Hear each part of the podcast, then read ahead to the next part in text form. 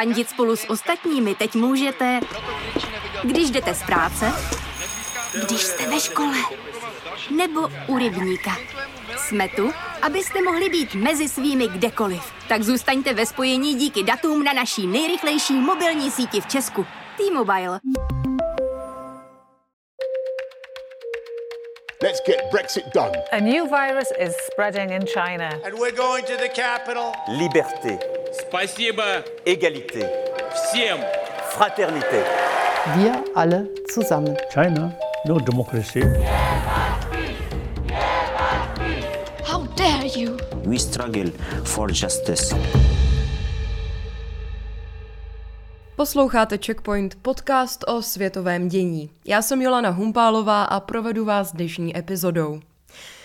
Tisíce migrantů z většiny z Blízkého východu dorazili do Běloruska s vidinou přechodu vnějších hranic Evropské unie z Běloruska do Polska. Realita je ale úplně jiná. Bělorusové je sice přivedli k hranicím s Polskem, to je ale odmítá pustit dál.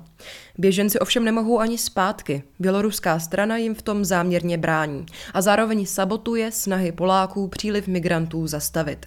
Příchozí se tedy ocitli v pasti, usadili se v přilehlých lesích a na místě vytvořili i tábořiště. Nemají přístup k lékařské péči ani jídlu, teploty klesají pod nulu a lidé umírají. Nejspíš se k vám dostaly obrazy z hraničního přechodu Bruzgy-Kužnica z posledních dnů, kdy v oblasti došlo k násilným nepokojům. Běženci házeli po Polácích kameny a jiné předměty, vojáci zase odpovídali vodními děly a slzným plynem. V médiích se teď hromadí mrazivá svědectví migrantů a tristní situace nemá jasné východisko.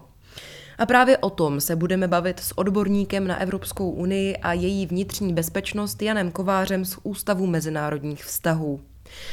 V rozhovoru rozebíráme, do jaké míry je současná situace bezprecedentní. Jan Kovář mluví také o tom, jaké mechanismy pro její řešení má Evropská unie k dispozici a jak může proměnit její migrační politiku. Tak ne zrovna příjemný, ale snad aspoň přínosný poslech. V Checkpointu vítám odborníka na Evropskou unii a její migrační politiku Jana Kováře z Ústavu mezinárodních vztahů. Dobrý den. Dobrý den. Čeho jsme momentálně na hranicích Polska s Běloruskem svědky? Jak byste tuto situaci popsal z pohledu svého zaměření? No tak já bych vlastně řekl, že primárně jde o poměrně už jako starou formu takového jako politického vyjednávání mezi Běloruskem na jedné straně a Evropskou unii na druhé straně. Ten problém je v tom, nebo jeden z těch problémů je v tom, že běloruský režim, respektive Lukašenkův režim, Lukašenko sám využívá k tomu politickému vyjednávání lidského utrpení. Kapitalizuje, nebo jeho hlavním vyjednávacím prostředkem je prostě lidské utrpení. To, že lidé se chtějí ze zemí, jako je Jemen, Irák a dalších, Afghánistán a Sýrie, prostě dostat do Evropy. A toho on využívá, takže tím se vlastně vytváří vedle toho politického vyjednávání, jak bychom to mohli lakonicky nazvat, to, co se děje, se prostě vytváří i nějaká jako humanitární krize, v které jsou zapojeny prostě lidské životy a to, jak se lidé mají. Takže z mého pohledu jde vlastně o takovou instrumentalizaci lidského utrpení pro politické cíle, které prostě primárně s těmi lidmi, kteří se snaží dostat do Evropy, nějak nesouvisí.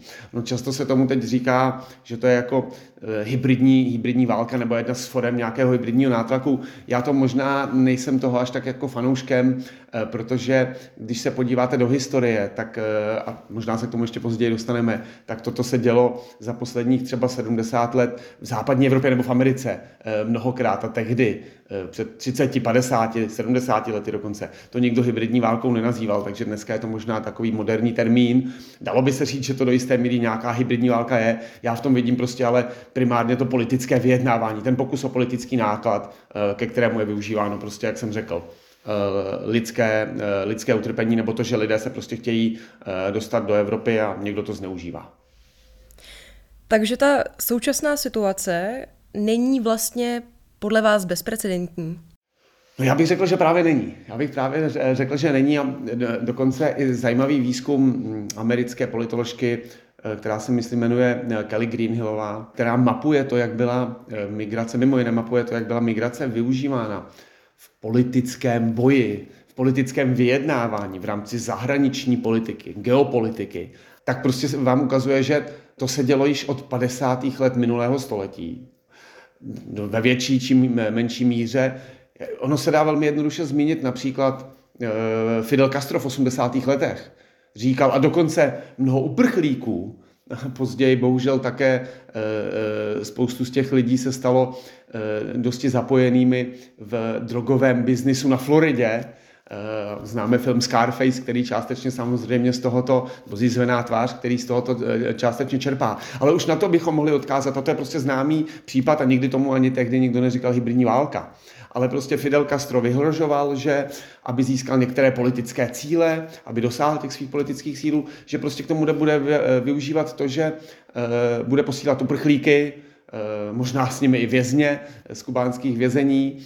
Prostě, že bude využívat to, že lidé chtějí z Kuby odejít do Spojených států a takto spuštěním nějakého migračního pohybu prostě bude vytvářet tlak na americkou vládu. Můžeme se podívat na Muammara Kadáfího, který po zlomu tisíciletí, respektive i století, tedy i tisíciletí, prostě to využíval ve vyjednávání s Itálií. A potažmo samozřejmě pak už s Evropskou unií, protože existoval schengenský prostor. Takže to mělo dopad i na celou Evropskou unii. Byť my jsme si toho tady nebyli příliš vědomi. V jednu chvíli jsme ani nebyli členy Evropské unie, ve druhou chvíli to prostě bylo téma západoevropské, a ne středo- a východoevropské, protože ta čísla nebyla taková, ta migrace, ten pohyb nebyl takový. Mohli bychom se kouknout na to, jak Turecko to využívalo v roce 2015-2016. Mohli bychom se podívat, jak to letos využívalo Maroko při vyjednávání se Španělskem o prostě problémech západní Sahary. Takže zase to byl politický nějaký prostředek nátlaku migrace. Dokonce i letos Turecko sváželo migranty v jednu chvíli a uprchlíky na tu hranici, řekněme mezi Řeckem, námořní hranici mezi Řeckem a Tureckem. Takže z tohohle pohledu, už jenom když jsem vyjmenoval tyhle ty konkrétní příklady, tak já bych to prostě za něco bezprecedentního neviděl, prostě empirie tomu neodpovídá a možná jsem tím částečně odpověděl tomu, proč nejsem příliš fanouškem to nazývat jako akt hybridní války, byť samozřejmě podle některé definice by to tak bylo, ale ono to pak záleží na tom, jak si definujeme ty koncepty, protože před těma 70, ani 50, ani 40 lety to tak nikdo neříkal. Já to prostě vnímám jako nestandardní, ne dobrou, ale prostě v poslední době častější a i dříve ne tak nečastou formu politického vyjednávání, vytváření politického nátlaku na svého protivníka. A to ve chvíli, kdy víte, že prostě migrace je pro něj citlivé téma, tak toho můžete dobře využít. Pokud by to tady téma nebylo, no tak to využít příliš samozřejmě nejde. Polská strana tvrdí, že Bělorusové vybavili příchozí běžence namátkou zábleskovými granáty a slzným plynem a že třeba Bělorusové prostřihávají ploty, aby se migranti mohli do Polska snáze dostat. Co z vyvolání takové krize Bělorusko získá? Tak v první řadě bych řekl, že ono je velmi těžké ověřit tyto skutečnosti, protože Polsko vyhlásilo nouzový stav, což si myslím, že je jedna z věcí, která se úplně takto dít nemá a tím pádem vstup jak novinářů, tak humanitárních pracovníků, kohokoliv dalšího je velmi stížen, vlastně znemožněn. Takže my vlastně musíme spoléhat na zprávy, které pocházejí buď z běloruské strany, anebo z polské strany. A známe tu situaci v Polsku, ta svoboda médií, prostě polská státní televize bohužel už je prostě jenom jakýmsi komunikačním kanálem polské vlády. Takže tam samozřejmě si nemůžeme být jistí ničím, ale velmi pravděpodobně se tyto věci dějí. Nechci to bagatelizovat, já jenom prostě je nejsem schopen ověřit. Co z toho může Bělorusko mít, což byla ta hlavní část té otázky? Já si myslím, že je tam několik řekněme, úrovní. Tak v první řadě samozřejmě od těch loňských voleb je vytvářen tlak na běloruský režim, na Lukašenka, který se vlastně zdá ztratil veškeré zábrany. Už pokud se budeme bavit o tom tlaku na tu opozici, nebo jak se s ním vypořádával. A teď, co je schopen všechno udělat při tom politickém vyjednávání, jak jsem to nazval, s Evropskou unií. Ale samozřejmě asi jedním z cílů bude to Polsko i Litva, i Lotyšsko, ale i další západoevropské země, členské země EU. Prostě poměrně silně a Polsko velmi silně podporovalo tu demokratickou pokud to tak můžeme říct, opozici, možná právoplatně zvolenou, dokonce hostilo Světlanu Cichanovskou na některých událostech v Polsku. No takže samozřejmě zde se můžeme dívat na to, že pravděpodobně se asi jedná o nějaký pokus o to otupit tyto snahy západoevropských zemí, podporovat tu běloruskou opozici vůči Lukašenkovu režimu. Samozřejmě v návaznosti na to byly uvedeny některé sankce, dokonce už bylo teď 5. kolo odsouhlaseno, takže těch sankcí bylo mnoho. A to je spojené samozřejmě s tím bojem proti opozici. A mohli bychom tady říct, že to je nějaký pokus Běloruska o nátlak proti těmto takový revanš možná za tyto sankce, byť se zatím zdá neúspěšný, protože sankce byly celkem logicky prohloubeny, ale může to tak být, protože si je vědom toho, že migrace je význačné sociopolitické téma, nejenom ve střední a východní Evropě, na kterou teď cílí, ale v celé Evropské unii nejméně od toho roku 2015. Takže možná bych řekl, že toto jsou takové ty cíle na straně Běloruska, primárně vztažené k Bělorusku, sekundárně samozřejmě to může být i také jakési zalíbení se Rusku, protože z mého pohledu je velmi nepravděpodobné, že by se to dělo ne možná se souhlasem Ruska, ale že by Rusko si toto nepřálo, protože pokud by si to nepřálo, tak si nejsem příliš schopen si představit, že by Bělorusko, Lukašenko toto dělal. Lukašenkův režim, který je závislý na dotacích z Ruské federace. Takže možná takové zalíbení Rusko a to jaké zalíbení? No podívejte se na to z toho pohledu, že migrace je tady význačné téma v Evropě. A samozřejmě, jaká politická hnutí už od roku 2015-16 velmi často kapitalizují na migraci. Když se podíváte na nedávný výzkum, který vyšel v prestižních časopisech, tak vám velmi dobře ukazuje, že je obrovský překryv mezi euroskepticismem, kritikou EU, kritikou institucí Evropské unie a migračním tématem. Jo? Nějakou negativitou vůči migraci. Takže samozřejmě tímto můžete podporovat ten narrativ euroskeptických stran a hnutí, které samozřejmě se snaží rozměšovat ty vášně protievropské, což vlastně v následku potom vede k nějaké destabilizaci politické v jednotlivých členských zemích Evropské unie, tím pádem nějaké destabilizaci, společensko-politické destabilizaci na úrovni celé Evropské unie, jak už jsme to viděli právě během migrační krize, jak se jí tak říká uprchlické, zde 2015 a 2016. Takže to bych řekl, že je ten takový druhá úroveň toho, co může Bělorusko a potom už spolu s Ruskem získávat. Nebo o co se může snažit. Vy jste zmínil, že Polsko vyhlásilo nouzový stav. To je tedy jedna z reakcí Poláků na tuto situaci. Jaké jsou ty další a jednají v mezích unijního, případně mezinárodního práva? No já bych zde byl poměrně skeptický k té poslední části otázky. Například to vytlačování, ty pushbacks, jak se tomu říká anglicky, slzným plynem, vodou a různě. Těch lidí, kteří se dostanou přes tu hranici na polské území, je prostě naprosto jednoznačně, byť o tom bude muset rozhodnout Evropský soudní dvůr. Já nejsem ta justiční autorita, která by mohla vykládat národní evropské právo. Ale bohužel se zdá, že to je naprosto jasně v rozporu jak s mezinárodním, ale tak to je důležitější s evropským právem, kterými jsme samozřejmě, jak Polsko, polská vláda, všichni vázáni. Takže to samozřejmě se jeví jako prostě jsoucí v rozporu s evropským právem. A možná je to ten důvod, proč když se na tu situaci podíváte, proč Polsko nechce pomoc od evropských partnerů, ani České republiky, ale primárně od Evropské pohraniční a pobřežní stráže, nebo agentury pro Evropskou a pobřežní a pohraniční stráž, jak se správně jmenuje.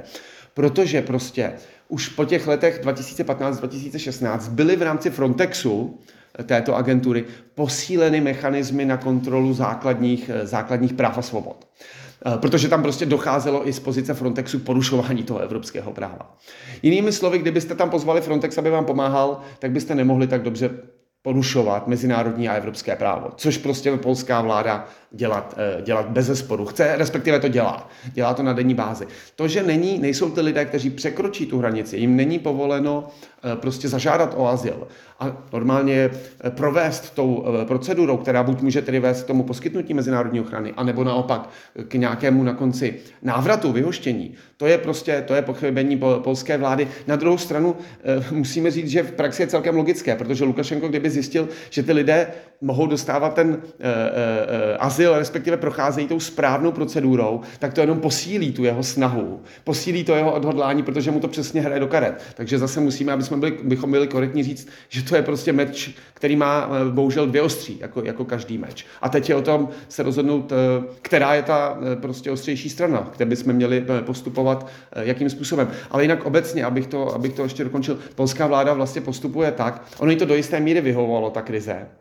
Protože Právo a spravedlnost, jestli si pamatujete volby z roku 2015, tak protimigrační narrativ byl důležitý v tom jejich vzestupu. Ona je to taková nativistická protimigrační strana, nebo je to jeden z těch jejich diskurzů. Takže dokud to prostě koná jistou mez, dokud, řekněme, se nepřelije ten pohár trpělivosti polských lidí, tak jí to vlastně hraje do karet. Samozřejmě, kdyby to bylo příliš velkých rozměrů, tak je to pak už selhání vlády, to by jí nehrálo do karet.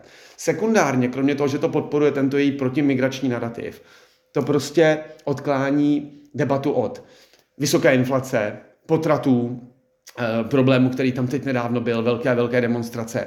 Odvádí to pozornost od covidových otázek, takže tam to také hraje polské vládě do karet. A hraje to do karet polské vládě i tak, pokud jste opozice, vedená například strana Donaldem Tuskem dneska, no tak vy nejste moc v pozici kritizovat tu vládu, protože ta vláda, a to už se stalo, ta řekne: Donald Tusk a všechna opozice sem chce zavlézt, prostě hrajou s Lukašenkem a chtějí sem zavlézt migranty z Blízkého východu, což samozřejmě Právo i spravedlnost bude hrát tento narrativ do karet. Takže opozice je v těžké pozici, jak by mohla kritizovat tu polskou vládu, protože i hned to bude otočeno.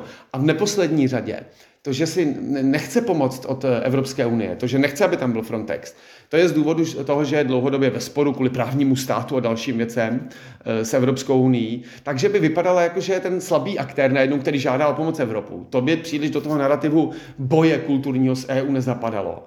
A druhá strana toho je, a to už se také stalo od některých představitelů Práva a spravedlnost, už došlo ke kritice EU, že je zodpovědná za tuto krizi, tak jak to polská vláda nazývá. Takže to bych řekl, že jsou tak jako z polského pohledu ty klíčové aspekty, hlavně polské vlády tedy. No a nabízí se otázka, jak se k té situaci staví Evropská unie. Já bych řekl, že Evropská unie reagovala pozdě a pomalu, co se týče třeba těch sankcí. Bylo to takové liknavé, zdálo se, že vlastně měla takový pocit, že se to vyřeší tak jako, teď pokud se nepletu, bylo to srpen a září na těch litevských lotyšských hranicích, ale primárně tedy litevských hranicích, že to tak jako vyšumí do ztracena bez toho, aby se nějak muselo zasahovat. Takže ta reakce byla liknavá, podle mě pomalá ze strany Evropské unie, ale je pravda, že prostě na sankcích se musí shodnout 27.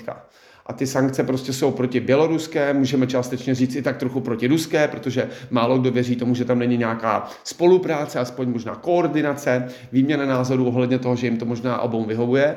No a víme, že některé členské státy nejsou úplně tak naladěny tomu, či otevřeny tomu sankcionovat Ruskou federaci, po případě tedy Bělorusko. Takže ale řekl bych, ta reakce byla liknavá a pomalá. Na druhou stranu reakce členských států a Frontexu byla taková: my vám pomůžeme. Takže ta hlavní agentura, která by měla být zodpovědná za toto, nebo pomáhat těm členským státům s kontrolou vnějších hranic, tak řekla: my vám pomůžeme. Česká republika tak typicky chce posílat policisty, to je tak jako ten její sekuritizační narrativ, všude to vyřešíme policisty, ale i tak je to nabídka pomoci. Nabídka byla od Litvy, nabídka byla od spoustu dalších členských států. Polsko to nechce, protože prostě z těch důvodů možná, které jsem předtím vyjmenoval, prostě by to pořád byla nějaká pomoc jako Evropské unie nebo členských států, tam by vypadala jako ta země jako slabá, jako polská vláda, že najednou si nechá pomoct od těch, i které jako velmi, velmi intenzivně kritizuje. Teď samozřejmě ta reakce už je dobře, co se týče těch sankcí, protože co si myslím, že je klíčové, je přerušit ten, a já tomu tak nerad říkám, když mluvím o lidech, ale dovozní řetězec. A on opravdu to byl takový dovozní, z mého pohledu je to vlastně až komplicita na tomu, čemu se říká pašování lidských bytostí. Protože vlastně vědomě používáte a snaží se se je dostat přes hranice. Lukašenko a jeho režim. Takže to byste, kdybych to dělal já, a snažil se ty lidi převést kufru, tak prostě porušují legislativu o pašování, ne obchodu s lidmi, ale pašování lidských bytostí do Evropské unie. Takže tam bylo dobře, že se snaží teď rozbít ten řetězec, nejenom skrze sankce na Bělorusko, ale právě cílením těch prostředníků, aerolinek, byla tam Fly Dubai, byly tam turecké aerolinky, byly tam běloruské aerolinky. Spoustu dalších prostě lítalo jak z Dubaje, tak z Turecka, jak z Iráku. A ty lidi tam vlastně, aby měli finanční profit, protože letenky něco stojí, tak je tam dováželi bez ohledu na to, jaký to bude mít vliv na tu bělorusko-polskou hranici a na ty životy těch lidí. Takže tam bylo důležité, teď si myslím, to zacílení se na ten, jak já to říkám, nerad to říkám jako dovozní řetězec, ale stále mluvíme o lidech, ale prostě podle mě to je jako instrumentalizace, dovoz lidí a jako kapitalizace na jejich lidském jakoby utrpení. Jo, takže to si myslím, a teď v té třetí fázi bylo klíčové ta spolupráce se zeměmi tranzitu, což samozřejmě se týká i těch aerolinek a zeměmi původu, aby nějakým způsobem se snažili teď přejímat ty své lidi, které jsou zamknutí v tom prostoru nikoho mezi Polskem a Běloruskem, aby je přejímali zpátky. Evropská unie by možná měla zvážit, jestli by ve spolupráci třeba s Irákem, který už zítra bude, myslím, první repatriační let organizovat, Marokem, které řeklo, že to bude dělat, myslím, že ještě Pakistán řekl, že to také bude dělat. Možná, jestli by nebylo dobré nějak finančně pak pomoci těmto lidem, až se dostanou do těch svých zemí původu nebo tranzitu, protože oni zaplatili za ty víza, za to, aby se dostali do toho Běloruska. Spoustu z nich pravděpodobně veškeré své životní úspory. Teď se vrátí zpět a nebudou mít nic, takže by možná, když se podaří ten dovozní řetězec rozbít, tak by nebylo sto se zamyslet nad tím, pojďme tyto lidi podpořit finančně, když se tedy rozhodli navrátit do země tranzitu nebo původu, aby prostě tam nějakým způsobem mohli žít. Takže tak bych asi v kostce viděl tu reakci EU. Od toho, že je pozdě, do toho, že chce pomáhat skrze Frontex, ale Polsko nechce, do toho, že teď se konečně dějí některé ty věci, které ten mechanismus politického vyjednávání z Lukašenkova pohledu prostě jsou schopni nějakým způsobem rozbít. Jaké, a já teda to slovo zopakuju, ale jaké mechanismy nabízí evropská migrační politika, jaké jsou k dispozici, aby podobné krize řešila? Tak já myslím, že, a už jsem to nastínil, není to otázka jenom evropské migrační politiky, ona je to otázka širší, týkající se i prostě zahraniční politiky Evropské unie, protože logicky migrace a zahraniční politika, pokud se nebavíme o té migraci vnitroevropské, jsou propojeny.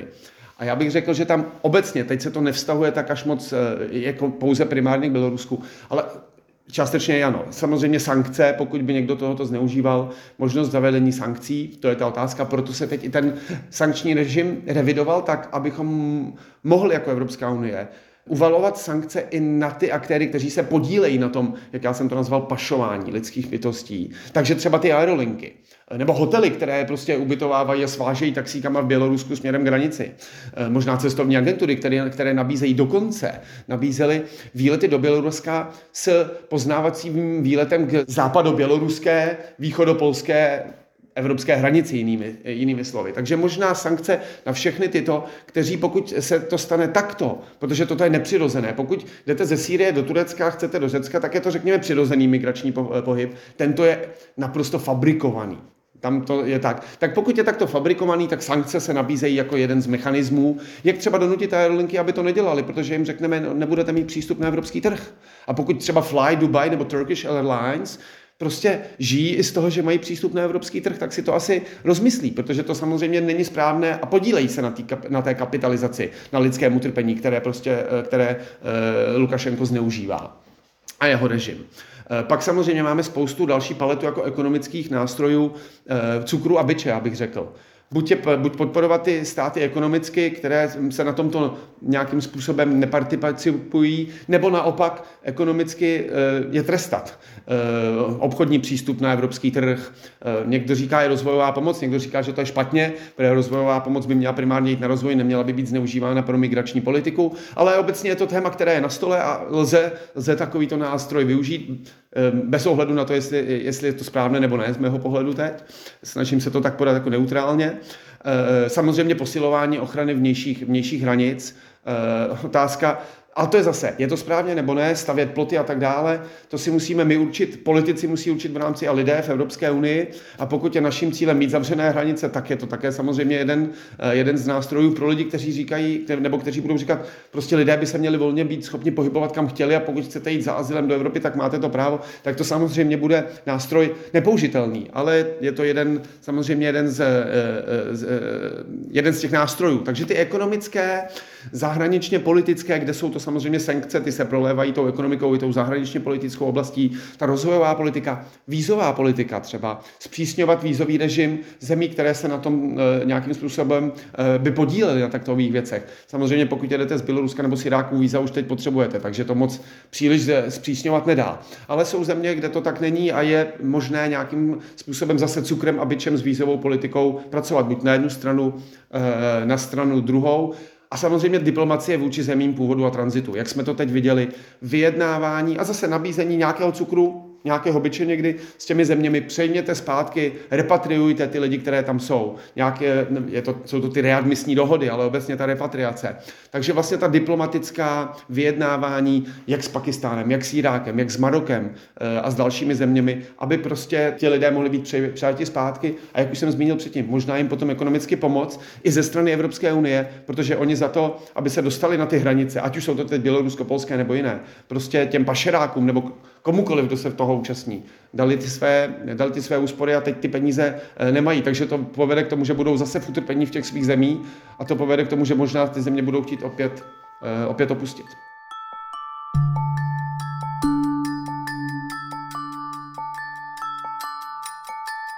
Tohle je podcast Checkpoint, tentokrát o situaci na polsko-běloruských hranicích.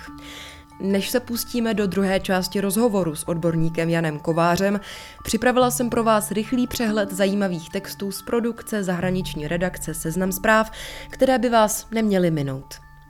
Osobně mě velmi zaujal rozhovor kolegy Lukáše Marka s českým odborníkem na kosmonautiku Milanem Halouskem. Týká se toho, co Rusko způsobilo raketovým testem, kterým zničilo jednu ze svých vyřazených družic. Vzniklé kosmické smetí teď totiž ohrožuje i posádku Mezinárodní vesmírné stanice. Filip Harcer a Tereza Ulrichová se také intenzivně věnovali právě situaci na polsko-běloruských hranicích. V rubrice Svět tedy k tématu najdete rozhovory i zpravodajské texty. Pro větší kontext k dnešnímu dílu Checkpointu to teda doporučuju. No a já jsem celý minulý týden strávila ve skotském Glasgow na klimatickém summitu COP26. Kdo slyšel minulou epizodu podcastu, tak ten už to dobře ví. Kromě ní vznikla také spousta textů, takže pokud vás klimatická krize zajímá, doporučuji si je přečíst. Opět v rubrice Svět. No a teď už zpátky na hranice Polska a Běloruska a k rozhovoru s odborníkem Janem Kovářem.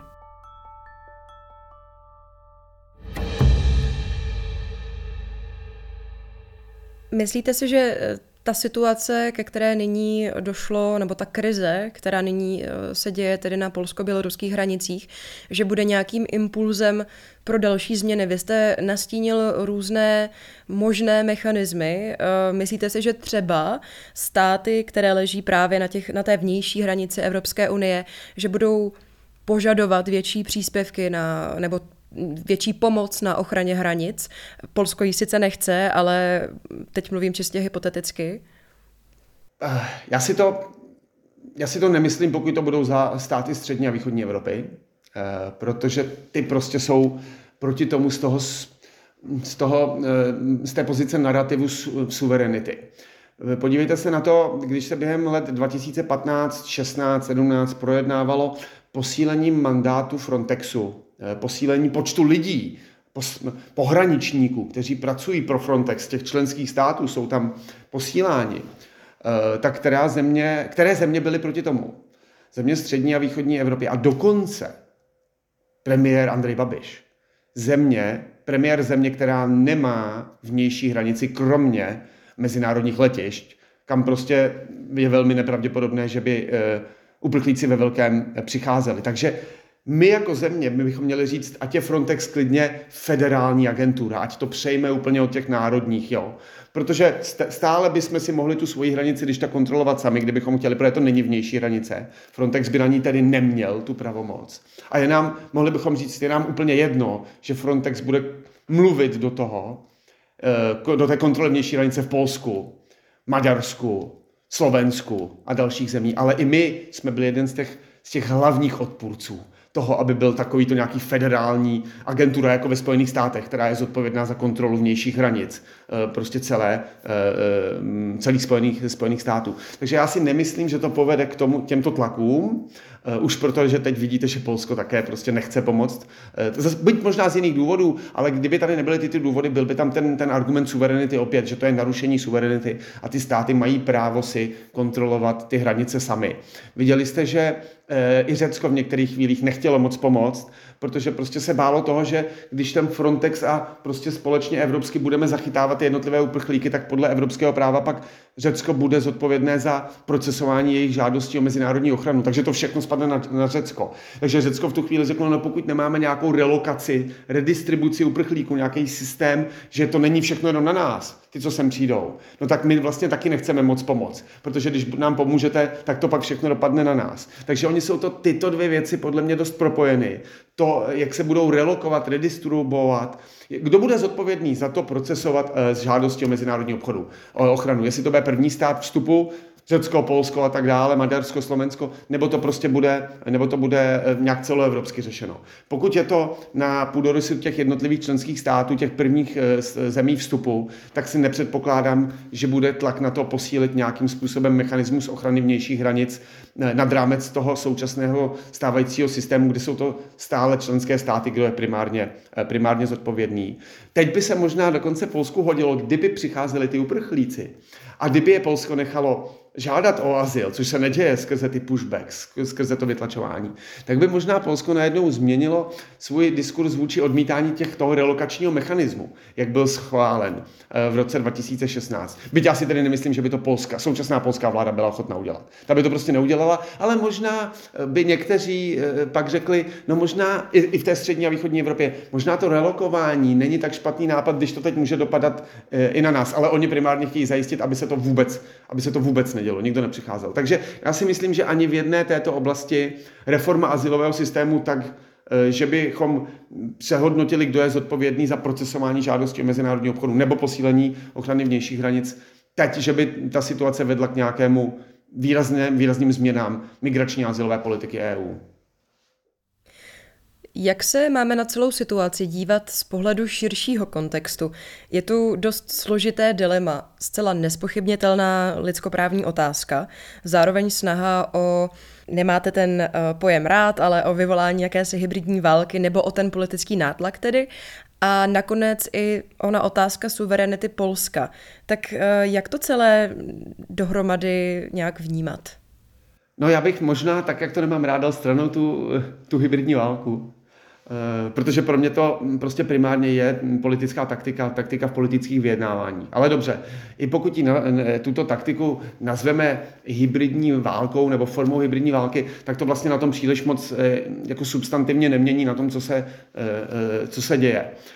A z tohoto mého pohledu bych řekl, že klíčový je právě ten vztah možná mezi nějakou tou suverenitou na jedné straně, nějakou tou vizí toho, že bychom tady v Evropě spíš chtěli mít ty zavřené hranice, aby nebyla narušována tu suverenita, a nějakou tou lidskoprávní nebo řekněme humanitární logikou na té straně druhé. A já si myslím, že ta rovnováha mezi těmato dvěma faktory primárně, když jsou nějakým způsobem unešeny těmito hybridními válkami nebo politickým vyjednáváním, tyto dva faktory, tak je do velké míry v současné Evropě definována tím, že prostě migrace, azyl, uprchlictví je jako význačné sociopolitické téma, nejenom ve střední a východní Evropě, ale tam možná víc, tam je možná ještě víc kulturně a bezpečnostně rámováno, než v zemích západoevropských, což mimochodem ukazuje i můj jako nedávný výzkum. A jinými slovy, co z toho vychází, že obecně v těch politických systémech, ve volbách, v politických debatách, v tom politickém diskurzu, začíná to štěpení sociokulturní, jak se mu říká, jehož migrace je klíčovým tématem, být častěji důležitější než ta socioekonomická dimenze, ta levice, pravice, tak, jak ji známe. Protože ono se to nepřekrývá. Jestli jste proti migraci nebo pro migraci se nepřekrývá jednoduše s tím, jestli jste nalevo nebo napravo. Máte prostě strany, které jsou nalevo a jsou proti migraci a naopak. Máte strany, které jsou napravo a jsou pro třeba ekonomickou migraci, protože kvůli podnikům, ale na druhou stranu jsou proti migraci kvůli tomu jejich law and order, pořádek a prostě právo a suverenita, zavřené hranice. Takže ono se to moc nepřekrývá. A v poslední době se ukazuje, a zvlášť ve zemích střední a východní Evropy, že ta sociokulturní dimenze politiky začíná být důležitější v těch volbách prostě. Viděli jsme i v posledních našich parlamentních volbách, že se, pokud se nepletu v srpnu, začali objevovat uprchlíci na billboardech a najednou, i když vlastně tady nikdo žádného neviděl 2-3 roky, tak to najednou bylo i téma v těch volbách, které byste řekli, no tak ty budou možná o té zdravotnické krizi a o těch ekonomických souvisejících věcech a ne o těch sociokulturních tématech. A oni stejně do jisté míry byli o té migraci. No a co tím vlastně já chci říct je, že si myslím, že suverenita bude vyhrávat uzavřené hranice, suverenita a tato vize bude vyhrávat nad lidskoprávní a humanitárním pohledem. Protože prostě to vypadá, že ten konsenzus, byť je tam jistá diverzita v Evropě, nechci říct, že to je jako jednolité hnutí napříč všemi členskými státy, ale zdá se mi, že ten konsenzus směřuje více k tomu, zvlášť v té střední a východní Evropě, ale nejenom tam, prostě vnímat tu nechuť vůči migraci, tu protikulturní prostě rétoriku, která vede k tomu, že nejlepší je mít ty zavřené hranice, protože je tady strach. I mainstreamové strany, které jsou pro migraci, mají strach z toho, že přijdou migranti a budou to využívat i euroskeptické, nativistické, krajně pravicové, bychom mohli říct, ale prostě strany kritické vůči tomu politickému mainstreamu a že tím pádem budou tyhle ty strany získávat na úkor těch zavedených mainstreamových politických stran. A čím jsem se tím tak trošku doufám dostal, jakoby k čemu jsem se tím dostal tou argumentací je, že si prostě myslím, že ta humanitární logika, ta lidskoprávní, prostě bude tak trošku trpět na úkor toho vyššího cíle mít ty zavřené hranice, respektive snažit se minimalizovat migrační pohyby směrem do Evropy, zvlášť ze zemí širšího středního a blízkého východu. Takže zvlášť ze zemí, které jsou nám, řekněme, v tom typickém argumentu kulturně odlišnější, nábožensky, ale jinak kulturně odlišnější. Možná, kdybych to jenom lehce, krátce ukázal na tom běloruském příkladu, tak tam vidíme, že správná cesta by asi byla snažit se, nebo správná cesta, já to nechci takto hodnotit, nevím, jaká je správná cesta, možná bych seděl někde jinde, kdybych věděl, jaká je správná cesta. Ale z mého pohledu by nebylo špatné těm lidem, kteří se dostanou skrze prostě tu hranici, nenechat ty lidi ve velkém přicházet, protože to by hrálo do klaret Lukašenkovi a tomu jejich nátlaku a možná by to přílišně destabilizovalo tu Evropu. Pokud bereme v potaz, že my se prostě v Evropě té migrace bojíme, lidé se zde bojí, tak prostě víme, že to někdo může používat jako Lukašenko, jako nástroj.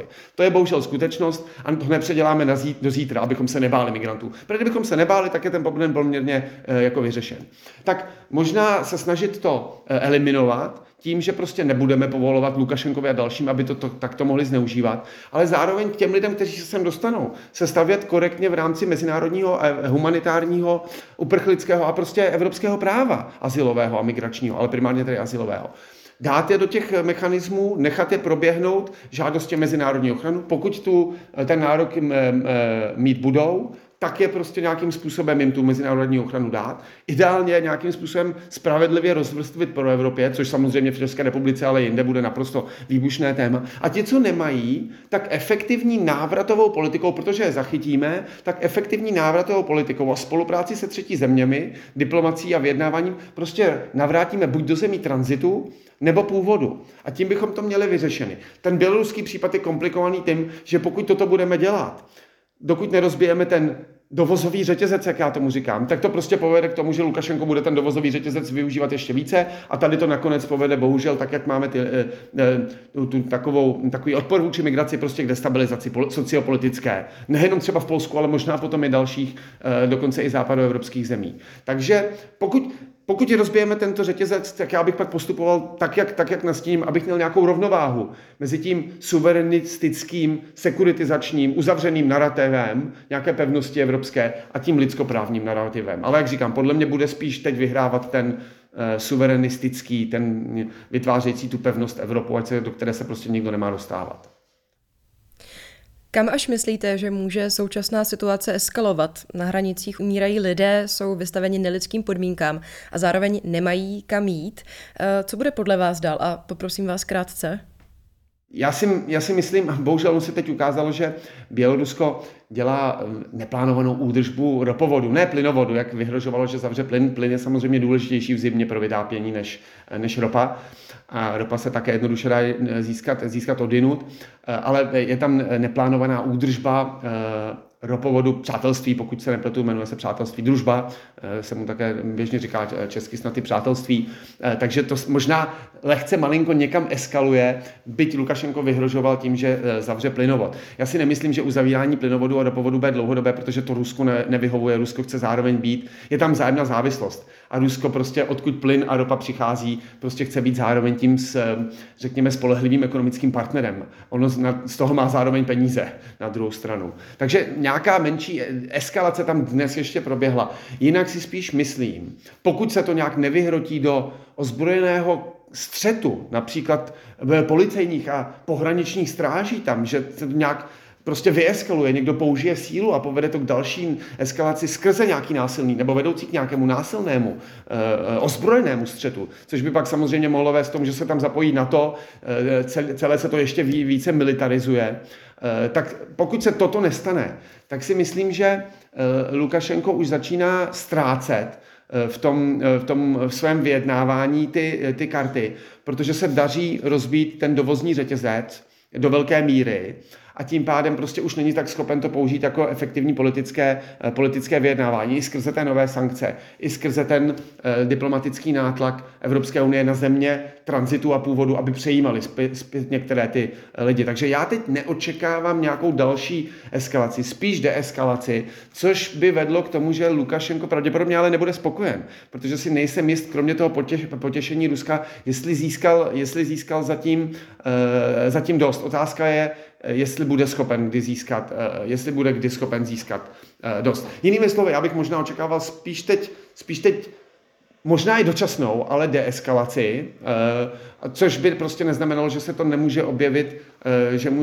nemůže objevit, to téma, tento problém zase v budoucnu. Ale protože jak jsem říkal, je to uměle vytvořená věc, ten dovoz, to pašování lidí je prostě uměle vytvořené. A pokud se podaří zacílit na tento dovoz, což si myslím, že je trošku jednodušší, než když se bojovalo proti pašování lidí například z Egypta, Severní Afriky nebo z Turecka, protože to je prostě těžší, to nesponzorují nebo nejsou v tom komplicitní aerolinky, kdy víte, a toto je ta aerolinka a tak to ji můžeme zacílit, prostě pašeráky lidí neznáte, tak si myslím, že to povede teď v jisté míry k deeskalaci, protože si nejsem jistý, že by Rusko nebo Bělorusko mělo zájem na nějakém vyostření směrem k ozbrojenému konfliktu. Protože, jak jsem řekl, ona jsou to podle mě politická vyjednávání. A když se zvrtnou v ozbrojený konflikt, tak už to prostě nejsou politická vyjednávání a nejste schopen tím nic získat. Už ztratíte svoji vyjednávací pozici. A pak samozřejmě už se vyjednává úplně jinak. Takže možná to jsou jenom takové jako očekávání, ale že by obecně migrační téma jako nástroj politického nátlaku na Evropu od různých zemí nebo nestátních aktérů možná mělo zmizet, tak to si myslím, že je snad jasné z toho, co jsem říkal, že to prostě podle mě nezmizí. Hostem Checkpointu byl Jan Kovář z Ústavu mezinárodních vztahů. Děkuji za rozhovor. A děkuji za pozvání a hezký den. Z dnešního Checkpointu je to už všechno. Pokud máte nějaké připomínky nebo poznámky, pošlete mi je třeba na e-mail audio@cz.cz. Komentovat nebo hodnotit pak můžete v podcastových aplikacích. A podcast také můžete označit na Twitteru pod novým hashtagem Checkpoint.cz. Budu moc ráda. Pro dnešek je to tedy už opravdu vše. Loučím se s vámi, buďte hlavně zdraví a těším se zase za týden. Naslyšenou.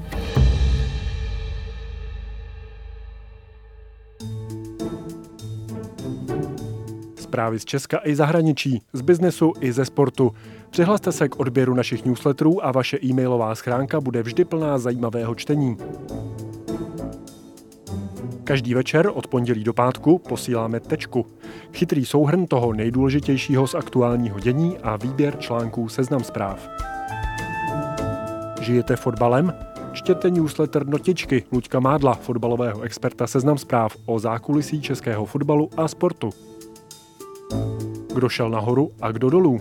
V pátek posíláme Cash Only, kde Martin Jašminský a Zuzana Kubátová komentují pohyby na české biznesové scéně. Přihlaste se k odběru newsletterů na seznamzpravy.cz/newslettery.